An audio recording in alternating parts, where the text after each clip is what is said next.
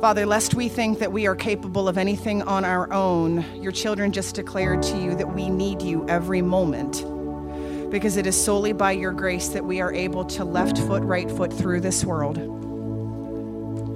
to be able to connect with others, to be able to forgive others, to be able to have hope when hope seems like the most impossible dream ever. We know that we can have hope in you. Our God who bore our sin and bore our shame and died on the cross and yet rose again victorious. And in that we have hope alone that that love will never fail. It will never leave us. It will never forsake us. And so, God, with heartfelt thanks and gratitude, we declare that we need you, we love you, and we thank you in the name of your Son, Jesus, who was and who is and who is to come. Amen. You may be seated. And it's good to be with you guys today uh, in July. We're in the getting to the heat of the summer. And uh, yes, it's, it is hot. That's very good. Um, there's a lot going on at Grace Life over the next few weeks. If you're looking for a way to connect with your church family, uh, a couple of exciting things. First of all, you may not know this, but the Nightlife Center is planning on moving about two weeks ahead of schedule. Next Saturday is moving day. So if you have the ability to help or volunteer someone in your family that's really strong to help, Uh, we're going to be meeting over at the Nightlife Center around 9 o'clock next Saturday morning, the current one, and we're moving everything across the street to the new one. The new facility is off the chain. It's going to be incredible. A lot of people have already been in there uh, volunteering and helping and getting the, a lot of con- contract, construction work stuff done. Now comes the hardest part, which is moving everything we have. So uh, that's something. And then in a couple weeks after that, or is it a week or two weeks, we got Day for Hope coming up. Another opportunity to connect with your church family and serve together. So those are two opportunities in the next three weeks. If you want to connect, we would love to have you be involved in those, okay? Just to let you know uh, what's happening. We're continuing. My name is Joe Davis. I'm the pastor here, and we're continuing our, severe, our series on the life of Joseph called Surviving in Egypt. And for those of you that aren't aware, we've been using Egypt as a metaphor for the world that we live in, surviving in this world, surviving Egypt. This week, week 16 of this series, and we're almost done with it, is called The Prison of Bitterness. Oh boy, that's not a good title, is it? oh man, some of you see, there's two types of people that are about to hear this sermon. There are those that are hearing it and say, Man, I need that. There are those that say, Man, I don't need that, and they need it. So those are the two types. So don't think you don't need this. But what is it about humans? we have this innate ability to become content and comfortable living with bitterness and resentment. In fact, we are so good at it, we can go for years, even decades, and make little to no effort to actually resolving it. Or even admit that we're bitter in the first place. And bitterness begins to blind us so much that we, you, us, we can't even see the impact it has on ourselves and everyone around us in every relationship. Now, usually, bitterness is a result of some level of betrayal.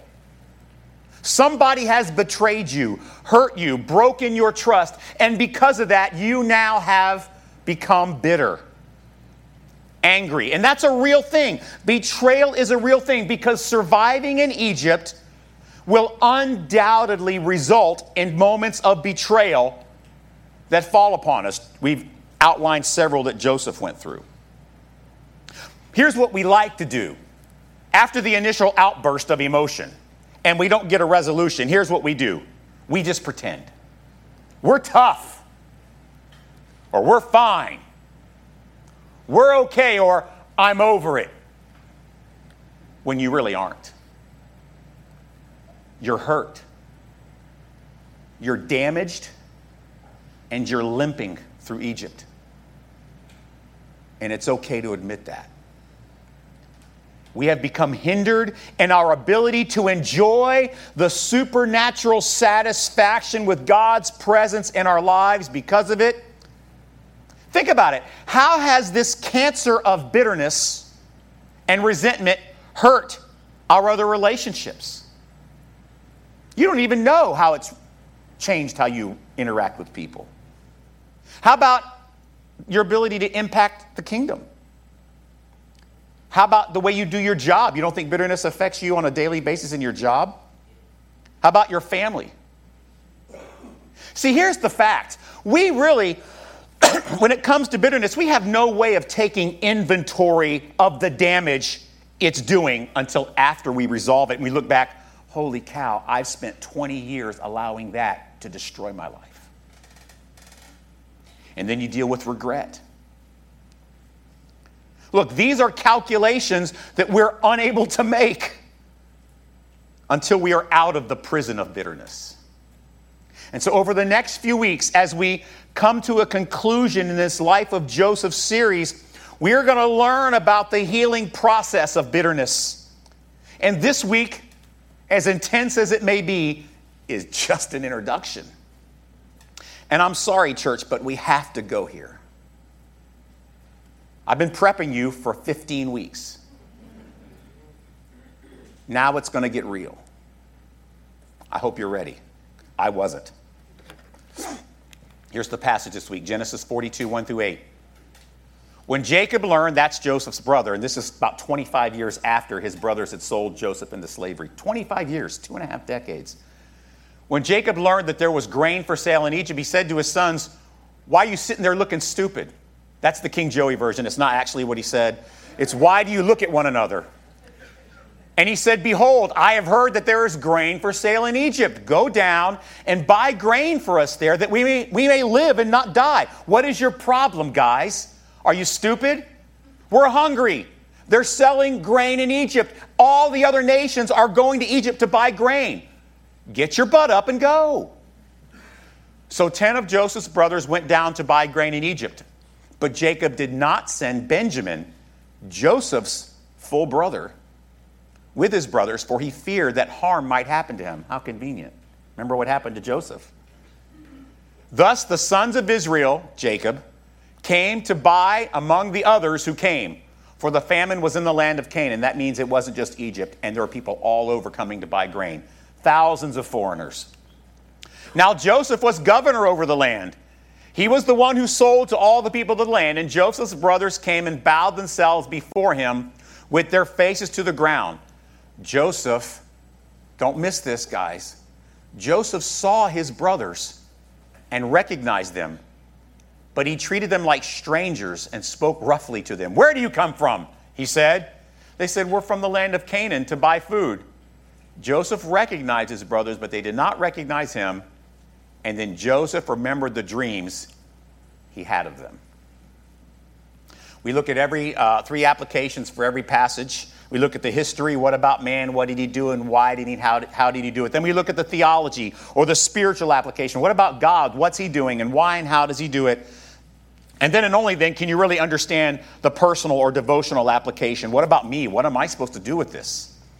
So let's do our work. Let's do the history. I'm talking about this family reunion. First of all, I want you to see we got some hungry Hebrews. They're starving. Just like every other nation around, including Egypt, the famine has hit. There's no food around, and we got some hungry Hebrews. Hey, boys, what are you waiting for? Get off your rear ends. Go down to Egypt and buy grain. I'm sure they probably him and hawed. I don't want to go. Why don't you go? I don't want. Go. All right, let's go. Come on, Benjamin we have a residue of distrust to deal with. It's also very clear that there is still family dysfunction, right? Among these 12 sons of Jacob. We discussed this family dysfunction. If you remember, for those of you that were here, when we way back when we first started this series on the life of Joseph four months ago, we talked about family dysfunction. It's still there. Jacob has clear favoritism for the sons of his wife Rachel, which is Joseph and Benjamin over the sons of Leah, which is all the other ones. So Jacob sends his 10 brothers, the sons of Leah, having Benjamin, Joseph's full brother, younger brother, stay home. Clearly, Jacob does not trust him. Oh, sure, there was the story they told their dad listen, an animal came and just attacked Joseph and killed him, and he's dead. But I, deep down, Jacob knows something's not right here. So you 10 go, I'm keeping Benjamin with me. Keep in mind, Benjamin isn't a boy. It's been 25 years. He's mid 30s. So clearly, Jacob is suspicious and not just saying, You're too young to go with your brothers. He's a full grown man. He probably has kids of his own. But Jacob says, You're not going to Egypt with your brothers. I don't trust them. It's been decades. But clearly, Jacob never really came to grips with what happened to his favorite son, Joseph. He knew something bad had happened, and he suspects that with the 10 brothers. So that's the residue of distrust we see here. And then finally it happens 25 years in the making after he was sold into slavery. Then accused after he got to be, uh, run uh, Potiphar's house, the captain of the guard. He is falsely accused of rape, thrown in jail. Then he's running the prison. And then by uh, a conflux of events, he goes before Pharaoh and interprets a dream, and now he's running all of Egypt. All this stuff has happened. And now he sees his brothers. Now, understand, Joseph probably had a thousand people working for him to oversee this process of selling grain during the famine to all these other surrounding countries. But somehow, by some random chance, right, his brothers arrive and miraculously, Joseph happens to be the one overseeing the store where they are doing the purchases that day in that location. Of all of Egypt, all the cities had these places where grain was sold. They all had them. And he had a lot of people working for him. He's like the big cheese. He probably went to these places maybe once a month just to check them out. And he happens to be in charge of selling grain the day that his brothers arrive with the throngs of thousands of other foreigners to buy grain. They just happened to come face to face with Joseph? Instead of the hundreds of officials Joseph would have had as part of his staff, what are the odds of that? And just imagine the flood of emotion and memories that Joseph experiences at the moment he sees all these people come in and his 10 brothers kneel down face to face and he sees them. Can you imagine the pit in his stomach? Oh, my word these scoundrels, and that's probably not the word he used, are back. I forgot how much I hated them for what they did to me. I forgot how angry, I forgot how I wanted to kill them for what they did to me. For what they did, I got sold into slavery. I got accused of being a rape, rapist. I was in jail for probably eight years. Oh, sure, things are good now, but these guys cost me 15 years, the best years of my youth. Imagine all of this is cycling through his mind and heart at high speed anger, bitterness, revenge. It's such an intense moment in his life. You know, it's funny, right? Because remember, we talked last week about the name he gave his kids, and one of his, the oldest son, Manasseh. Remember what he named him?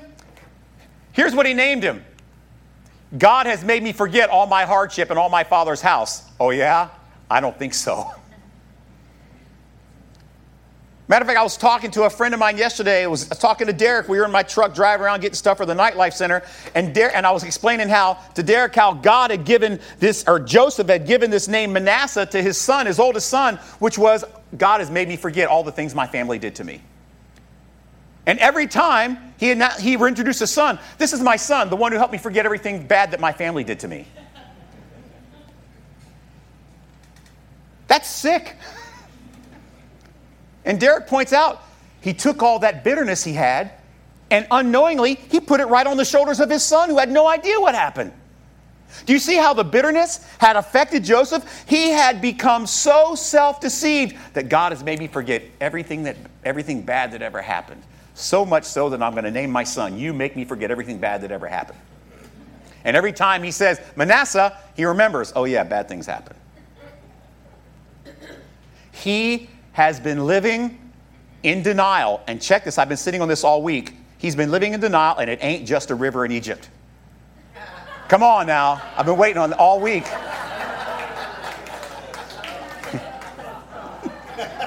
Thank you very much. I'll be here all week. All right.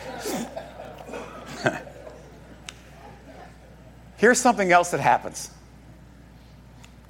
Joseph is unrecognizable. Decades later, he certainly looks different now. He's not a teenage shepherd anymore. He's a full grown man with kids of his own. He's kids of his own. He's an Egyptian ruler with robes, that Egyptian haircut kind of look, I'm sure, right? He looks like Egyptian. He doesn't look like Joseph. He doesn't look like a Hebrew anymore. He looks like an Egyptian. The brothers have no idea who he is. They don't recognize Joseph. They have no clue, but Joseph recognizes them for sure. I think this is grace, in my opinion. I mean, what would have been more frightening for his brothers? To face a foreign ruler that seems a little impatient with them? Or to face a ruler they know is the one they betrayed to such a high degree that they threw him in a pit, sold him into slavery, and told his dad that he was dead? Which would have scared them more? And he treats them like strangers because they don't know who he is. And he makes it very clear to them that he's in charge and they are at his mercy. So that's the history. Intense, right? Let's look at the spiritual. What about God? I want to talk about how Joseph is forced to deal. Now, I hear this phrase I can't deal. I just can't deal. Sometimes you're forced to deal. And I want to talk about decades of denial. I mean, right, this, this is part of the story, and I did some research. I, did some, I looked at other places, other people who preached to this or whatever. This is so obvious, yet nobody seems to really recognize it, right? It's so obvious. Joseph is a bitter, angry man. Am I missing something here? For 25 years, he's been calling his son, You who makes God forget. Eh, God has made me forget everything that ever bad happened to me by my family. And then his brothers show up, and it's very clear I haven't forgotten. In spite of all that is now going Joseph's way, he still has, as he's running Egypt, this cancer eating at him, robbing him of the joy of knowing his heavenly dad. Clearly, Joseph had not forgotten. In fact, each time he called his son's name, it was, no doubt, a reminder. Joseph is playing tough guy for decades. But he never got over what they did to him. He basically ran Egypt for like 14 years. If he wanted to reconcile with them at any moment, he, above anyone else, could have. He had all the resources the money, the power, the time. Go find my brothers, bring them here. If he wanted to reconcile, he could have done it years ago. He did not. He was comfortable living in bitterness, anger, resentment, and denial. But God forces the issue. As we said, Joseph had no intention of reconciling with his family. He certainly had access and the means to do it. He was content with never seeing them again. Bitterness had become acceptable and comfortable. And after 25 years, God says, Enough. Enough! It is time for my child Joseph to get rid of this burden and fulfill his full true destiny. And it is not just to run Egypt, it is to enjoy me. He doesn't even know it. It's time for him to get rid of this cancer that's been eating at him. Today's the day. I'm going to fix it and God reveals his hand. It says, when Joseph sees his brothers bowing down, he remembers when he's a young boy, like when he was 14 or 13, when he went to his father and his brother said, Listen, I had a dream. I'm just going to tell you what the dream said, guys. God says to me that one day all of you are going to bow down to me and worship me. And the scripture says that they were not happy with that dream. Genesis 37, if you guys remember this, he said to them, Hear this dream that I have dreamed. Behold, we were binding sheaves in the field, gathering up grain. And behold, my sheaf arose and stood upright. And behold, your sheaves gathered around it and bowed down to my sheaf. And his brother said to him, Are you indeed to reign over us? Are you indeed to rule over us? So they hated him. They hated him before. Now they hate him even more for his dreams and for his words. The brothers come in, they bow down, and he says, Oh my gosh, I've dreamt about this. It's been decades since I even thought about it. This memory certainly allows Joseph to see that God is at work here. It's a supernatural intervention, and he knows it. As hard as it is, Joseph knows as much he'd much rather not have to see his brothers. Couldn't they have just come where one of my assistants was running the shop? Clearly, God is bringing these guys back into my life. As hard as it is, Joseph knows this is a God moment. No denying the incredible circumstances surrounding all of this in front of him. And he's processing a ton of data right now spiritual, emotional, personal, political. It's an overwhelming moment. God bringing Joseph's brothers to him is yet another amazing gift from God to Joseph, but he certainly doesn't see it as a gift at first. It's a problem that he doesn't want to deal with. Okay, personal. What about us? I've entitled this part Living in the Light. So, this was my social media campaign this week. Even when life is smooth and shiny, trust me, you are all swimming in dysfunction. You are. You may not think you are. Job's going great, kids are great, family's great, car's running great, the roof on the house is fine. You're dysfunctional. I promise you, you are. It's amazing the level of unresolved bitterness and dysfunction we are willing to live with, even as Christians. I mean, we're Christians. If the Son has set you free, you are free indeed. We even sing about it, we talk about it, we read in the scripture, but we don't live it. We just become numb to it. We even forget that the bitterness is there. Yet all along, it's having a horrible impact. And like I said early on in the message, there are two types of dysfunctional people here today those of us that know we're dysfunctional, and those of you that don't. Your pastor is mega dysfunctional. Right? My wife will tell you. She'll tell you, just go, uh, is he really dysfunctional? Oh, yeah, she'll, she'll tell you. We're all dysfunctional. Even if you think you have it all together, beautiful family, nice house, good job, you go to church sometimes. You are surrounded by friends that love you and you love them. Man, life is blessed. You're still dysfunctional. We're full of dysfunction, just like Joseph was. We're all a mess, even the shiny ones. And today, starting for the next couple of weeks, I am challenging you, us, me, all of us, to have the guts and the courage to admit it. And then I want us to, to have some bravery for the next part. I want to talk about roots of bitterness. The scripture talks about roots of bitterness. A root is a picture of something that is below the surface that is poisoning everything else above it. That's what the idea of a root of bitterness is. It's below the surface. You can't see it when you're walking in the garden, but there can be a root of bitterness that can kill a tree and spread to other plants. That's what bitterness is it is a root under the surface looking to destroy you, poison you. Matter of fact, in Deuteronomy 29, uh, verse 18b, it says, Beware lest there be among you a root bearing poisonous and bitter fruit And Paul borrows this concept in Hebrews 12 15. He says, See to it that no one fails to obtain the grace of God, that no root of bitterness springs up and causes trouble, and by it many, not just you, but many, become defiled. Can you imagine what would have happened if Joseph and his family had never been reconciled? That they just died in Canaan of hunger? Imagine the regret that he would have felt if his family had died in the famine and he discovered later, why didn't I just look for them?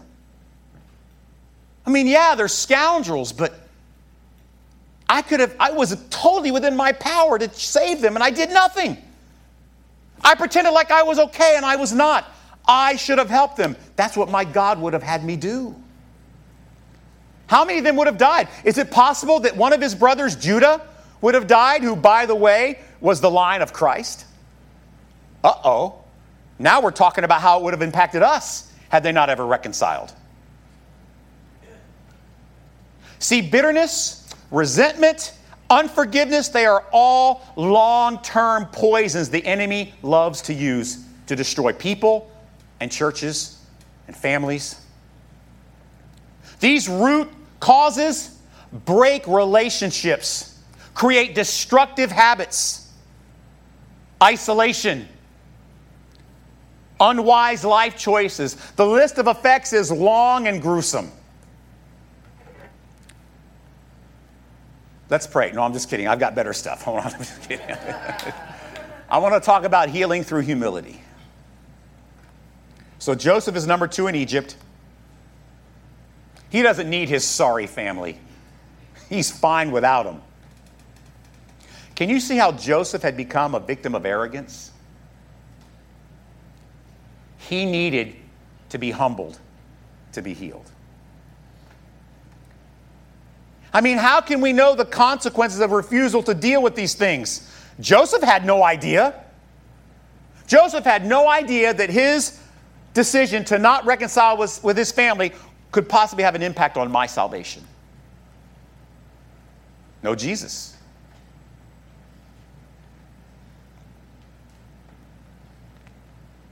I love this quote from C.S. Lewis To be a Christian means to forgive the inexcusable because God has forgiven the inexcusable in you. You see, when you can't forgive, you're very short sighted about what you have been forgiven for. I mean, how arrogant can we be to live in denial and refusal? How callous to ignore the impact of our bitterness and what it has on the others around us? It's not just your bitterness. When you have bitterness, it's everyone's bitterness. I love what Isaiah says Behold, it was for my welfare that I had great bitterness but in love you have delivered my life from the pit of destruction. You see how he combines bitterness with destruction? For you have cast all my sins behind your back. You want the first step to dealing with the root of bitterness in your life? The key is this humility that heals us from bitterness by recognizing God's mercy on your own sinfulness. Without this humility, we, you, will never be able to escape the prison of bitterness and the impact it has on all those around you. Ephesians 4 31 to 32. Let all bitterness and wrath and anger and clamor and slander I love how I love how Paul just makes sure, oh you oh you have bitterness but anger, not anger. Okay, I'll make sure I put that in there too. Oh, you don't have bitterness and wrath and anger, but you have clamor, I'm putting that in there. Oh, you're okay with the first two, but you have slander? Okay, fine. He just loves to make sure he covers all his bases, right? He says, Let all bitterness and wrath and anger and clamor and slander be put away from you, along with all, just in case you didn't have those, but you had malice, along with all malice.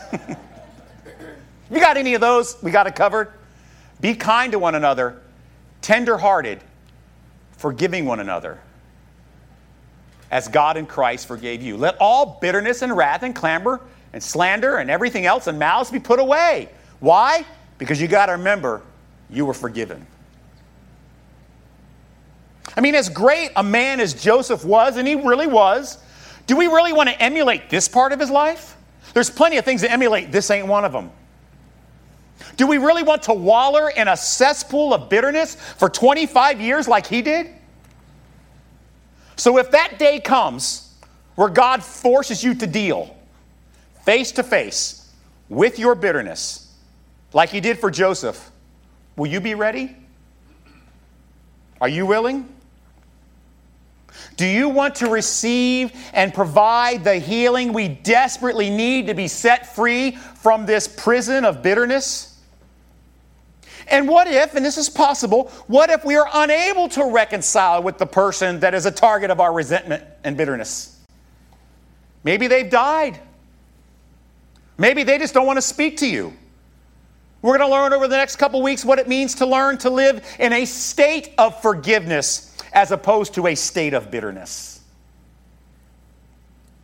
But here's the real question Are you willing to pray to God today that He would force you to deal with your bitterness and unforgiveness and resentment? All right, that's a scary prayer. It's easy to pray right here in this building at the end of the sermon. What about tomorrow morning when you wake up? God, please force me to deal with this. Force me. I'm tired of the root that's poisoning everything in my life.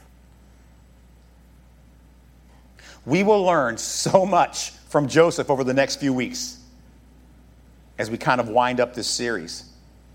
But, church, make no mistake, this this last story of Joseph and his reconciliation with his family, this is the most important lesson that I think that I can teach you about how to survive in Egypt.